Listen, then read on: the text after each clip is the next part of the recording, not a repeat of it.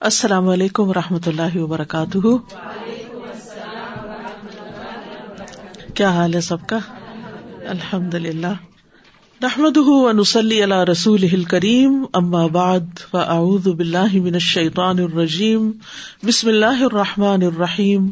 ربش رحلی صدری ویسر لی امری۔ وحل العقدم السانی یفق قولی۔ آج ہم آیت نمبر گیارہ سے بائیس تک کا پہلے ترجمہ کریں گے، پھر اس کے بعد ان شاء اللہ تفصیل ہوگی۔ یا الذین، اے لوگو جو آ منو ایمان لائے ہو ادا جب قیلا کہا جائے، لکم تم سے تفس کشادگی کرو فل مجالسی مجلسوں میں فف سہو تو کشادگی کیا کرو یف سہ کشادگی کر دے گا۔ اللہ اللہ لکم تمہارے لیے۔ و ادا اور جب قیلا کہا جائے ان شزو اٹھ جاؤ۔ فن شزو تو اٹھ جایا کرو۔ یارف اللہ، بلند کرتا ہے اللہ۔ اللہ آ منو ان لوگوں کو جو ایمان لائے۔ من کم تم میں سے۔ ولدینہ اور وہ جو اوت العلم، دیے گئے علم، درجات درجات میں۔ و اللہ اور اللہ بیما اس سے جو تاملون تم عمل کرتے ہو، خبیر خوب باخبر ہے۔ یا الذین آمنو، اے لوگو جو ایمان لائے ہو ادا جب نہ جئی تم سرگوشی کرو تم رسول رسول سے، فقدمو تو پیش کرو۔ بئی نیدئی پہلے نجوا کم اپنی سرگوشی کے صدقہ صدقہ۔ ذالکا یہ خیرن بہتر ہے لکم تمہارے لیے و اطہر اور زیادہ پاکیزہ۔ ف ان پھر اگر لم نہ تجدو تم پاؤ ف ان تو بے شک اللہ اللہ غفور بہت بخشنے والا ہے، رحیم نہایت رحم کرنے والا ہے۔ اشفق تم کیا ڈر گئے تم؟ ان کے تو قدمو تم پیش کرو۔ بئی یدئی پہلے نجوا کم اپنی سرگوشی کے۔ صدقات صدقات۔ فس پھر جب، لم تف نہ تم نے کیا۔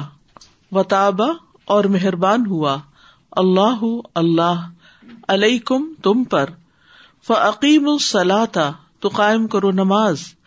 و آتو اور ادا کرو ازکاتا زکات و اتی اور اطاط کرو اللہ اللہ کی و رسول اور اس کے رسول کی و اللہ اور اللہ خبیر خوب باخبر ہے بیما اس سے جو تاملون تم عمل کرتے ہو۔ علم کیا نہیں، ترا آپ نے دیکھا الدینہ طرف ان لوگوں کے، جنہوں نے طول دوست بنا لیا۔ قومن ایک قوم کو غدبا غزبناک ہوا۔ اللہ اللہ علیہم ان پر۔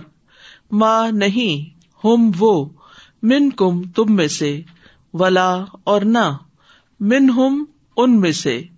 وہ یا اور وہ قسمیں کھاتے ہیں۔ الکدی جھوٹ پر۔ وہ ہم حالانکہ وہ یا لمون وہ جانتے ہیں۔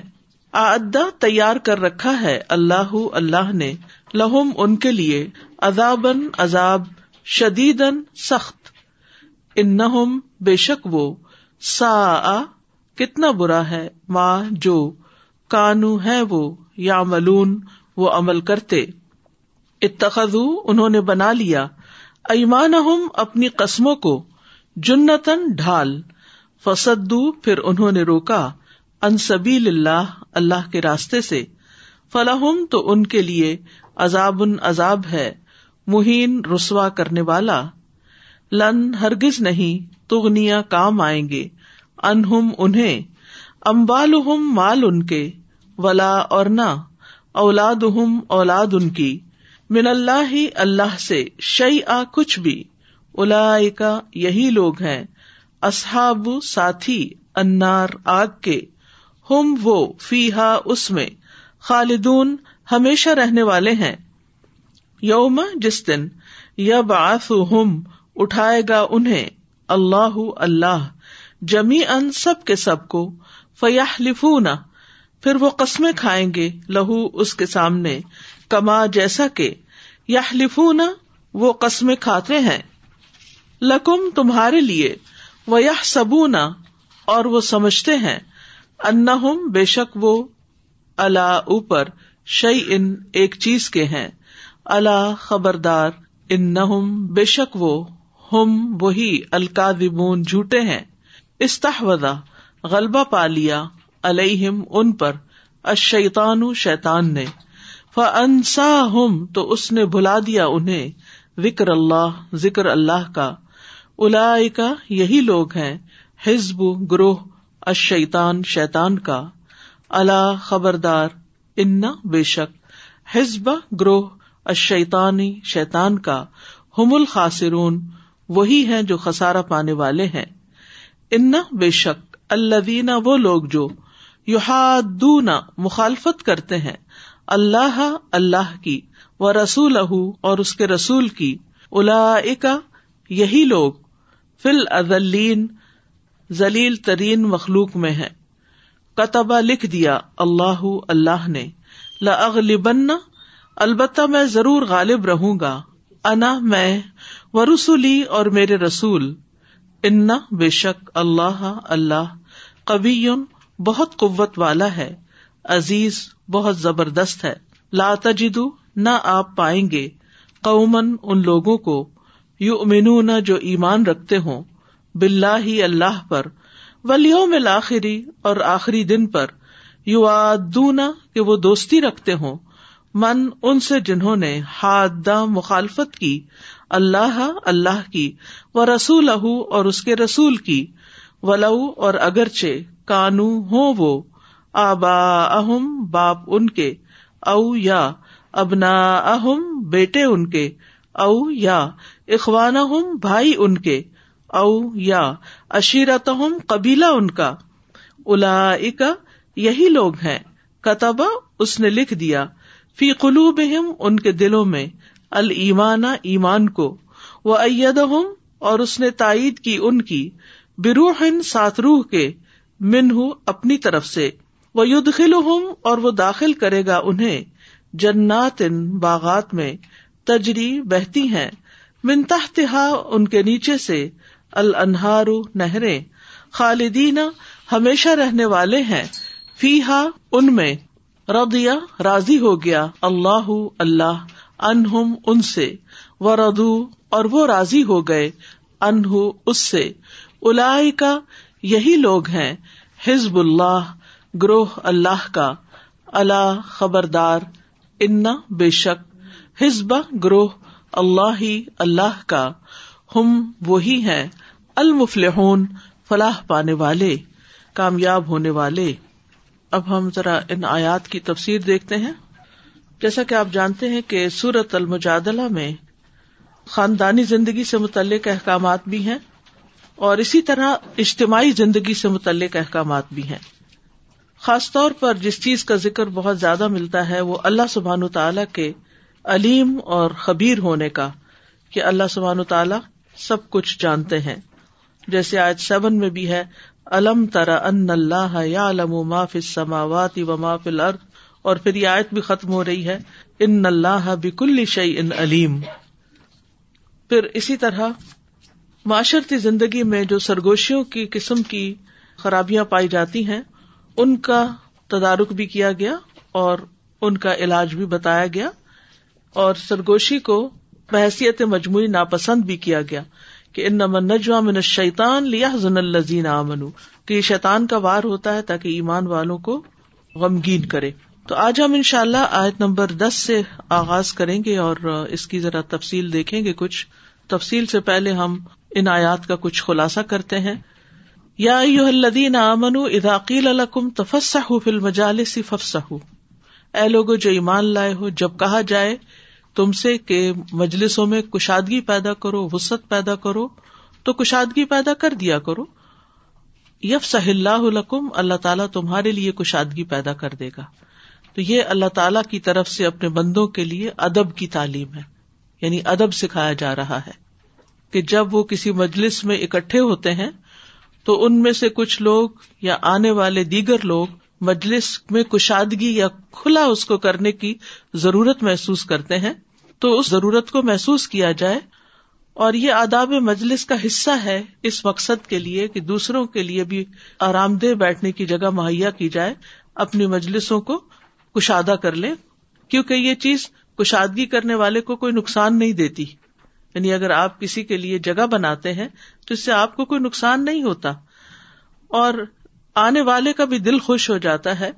اور پھر یہاں یہ بھی بتا دیا گیا کہ جو عمل ہے، اس کے مطابق ہی جزا ہوتی۔ ہے تم کسی کے لیے کشادگی پیدا کرو گے وسط پیدا کرو گے، جگہ بناؤ گے۔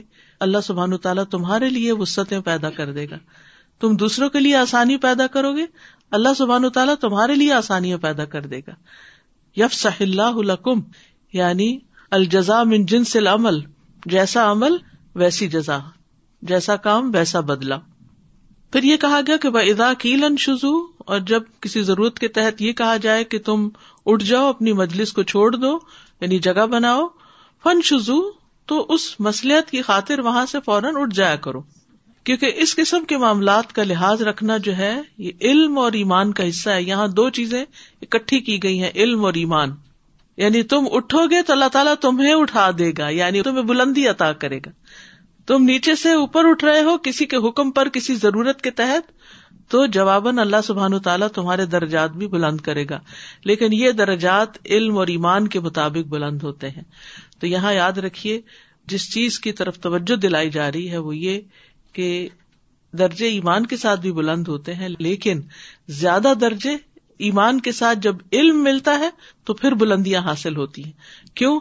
اس لیے کہ جو جو انسان کا علم بڑھتا ہے، انسان کے عمل میں بھی بہتری آتی کچھ بھولی ہوئی چیزیں انسان یاد کر لیتا ہے، کچھ نئی چیزیں اس کو پتہ چلتی ہیں۔ تو اس طرح اس کے درجات، جنت کے درجات، آخرت کے درجات، اللہ سبحان تعالیٰ کے یہاں اس کے درجات بڑھنا شروع ہو جاتے ہیں۔ اور پھر دوبارہ اللہ تعالیٰ کے علم کی بات ہوئی و اللہ عمل خبیر۔ اور اللہ تعالیٰ ہر اس عمل سے جو تم کرتے ہو خوب خبر رکھنے والا ہے۔ تو ہر تمہارا عمل جو ہے، وہ تمہارے لیے درجوں کی بلندی کا ذریعہ ہے اور وہ اللہ کے علم میں ہے۔ تو ہر عمل والے کو اللہ تعالیٰ پھر اس کی جزا بھی دے گا۔ اگر اچھا عمل ہوگا، تو اچھی جزا ہوگی، برا عمل ہوگا، تو بری جزا ہوگی۔ تو یہاں پر مجلس کے تقاضے کے طور پر ادب اختیار کرنے کا جو سلا اور جو اجر بتایا گیا ہے، وہ بہت ہی مانا خیز ہے۔ پھر ایک اور ادب سکھایا گیا، کیونکہ جب مجالس ہوتی ہیں تو پھر سرگوشیاں بھی ہوتی ہیں اور انسان کو ضرورت پیش آتی ہے۔ تو یا یو الدین آمن ادا نا جئی تم اور رسول فقط دمو بین یدئی نجوا کم صدقہ۔ یہاں اللہ سبحان و تعالیٰ اہل ایمان کو ادب سکھانے کے لیے اور تعلیم سکھانے کے لیے رسول اللہ صلی اللہ علیہ وسلم کی تعظیم کا حکم دے رہے ہیں کہ رسول صلی اللہ علیہ وسلم سے سرگوشی کرنے سے پہلے صدقہ کرے کیونکہ اس سے ان کے اجر میں بھی اضافہ ہوگا اور ان کے اندر صدقے سے ایک تہارت بھی حاصل ہوگی اور بے فائدہ سرگوشیاں بھی ختم ہوں گی۔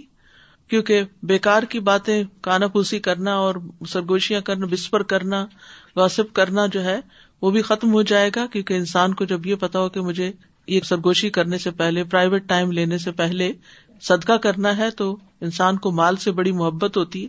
تو اس وجہ سے پھر وہ سوچ سمجھ کے قدم اٹھاتا ہے۔ تو جو شخص علم اور بھلائی کا خواہش مند ہے، تو وہ صدقے کی پرواہ نہیں کرے گا، وہ تو فوراً صدقہ کرے گا اور آگے بڑھ جائے گا۔ لیکن جس کو ادھر ادھر کی بےکار کی باتیں کرنی ہے تو پھر وہ اس کام سے باز رہے گا اور پھر یہاں یہ بھی بتا دیا گیا کہ جس کے پاس صدقہ کرنے کے لیے کچھ نہیں، تو اللہ تعالیٰ نے اس کو تنگیق میں مبتلا نہیں کیا، بلکہ کہا کہ فعلم تجد اگر نہیں ہے صدقہ کرنے کو کچھ فن اللہ غفور الرحیم تو اللہ سبحان تعالیٰ غفور الرحیم ہے۔ تو یہاں پر کہا جاتا ہے کہ یہ آیت جو تھی، اس پر تفصیل میں آئے گا ان شاء اللہ کہ صرف حضرت علی نے عمل کیا تھا۔ انہیں کوئی معاملہ درپیش تھا تو فوراً انہوں نے صدقہ کر کے بات کر لی۔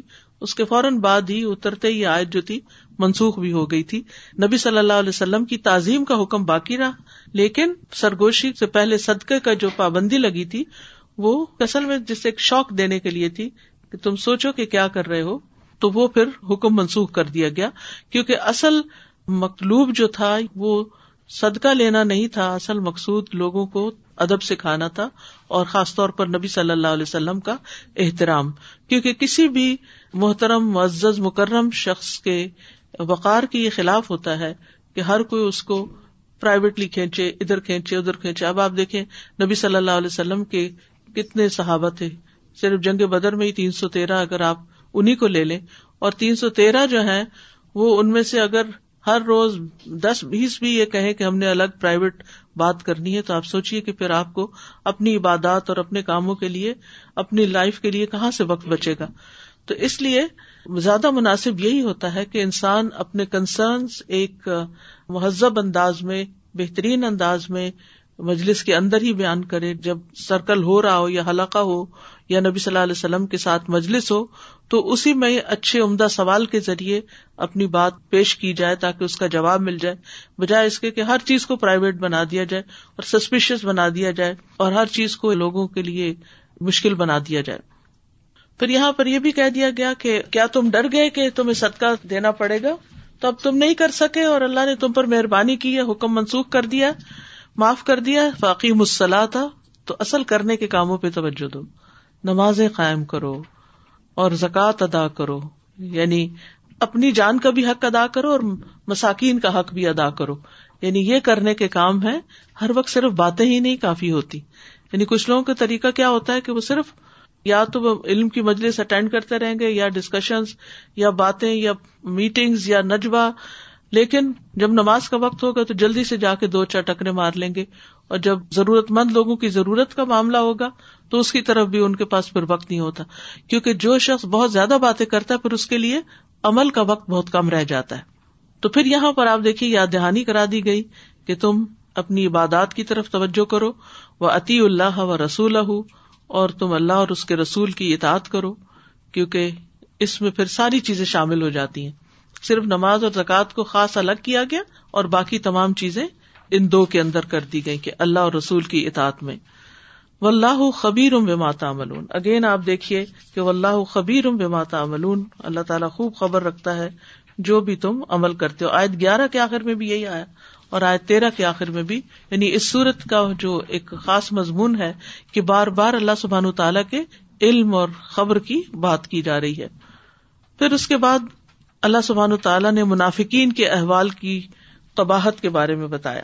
آیت نمبر چودہ کو اگر آپ دیکھیں اور پندرہ کو دیکھیں، انیس تک ایک ہی مضمون چلتا چلا جا رہا ہے، جس میں یعنی منافقین کے حالات بتائے گئے۔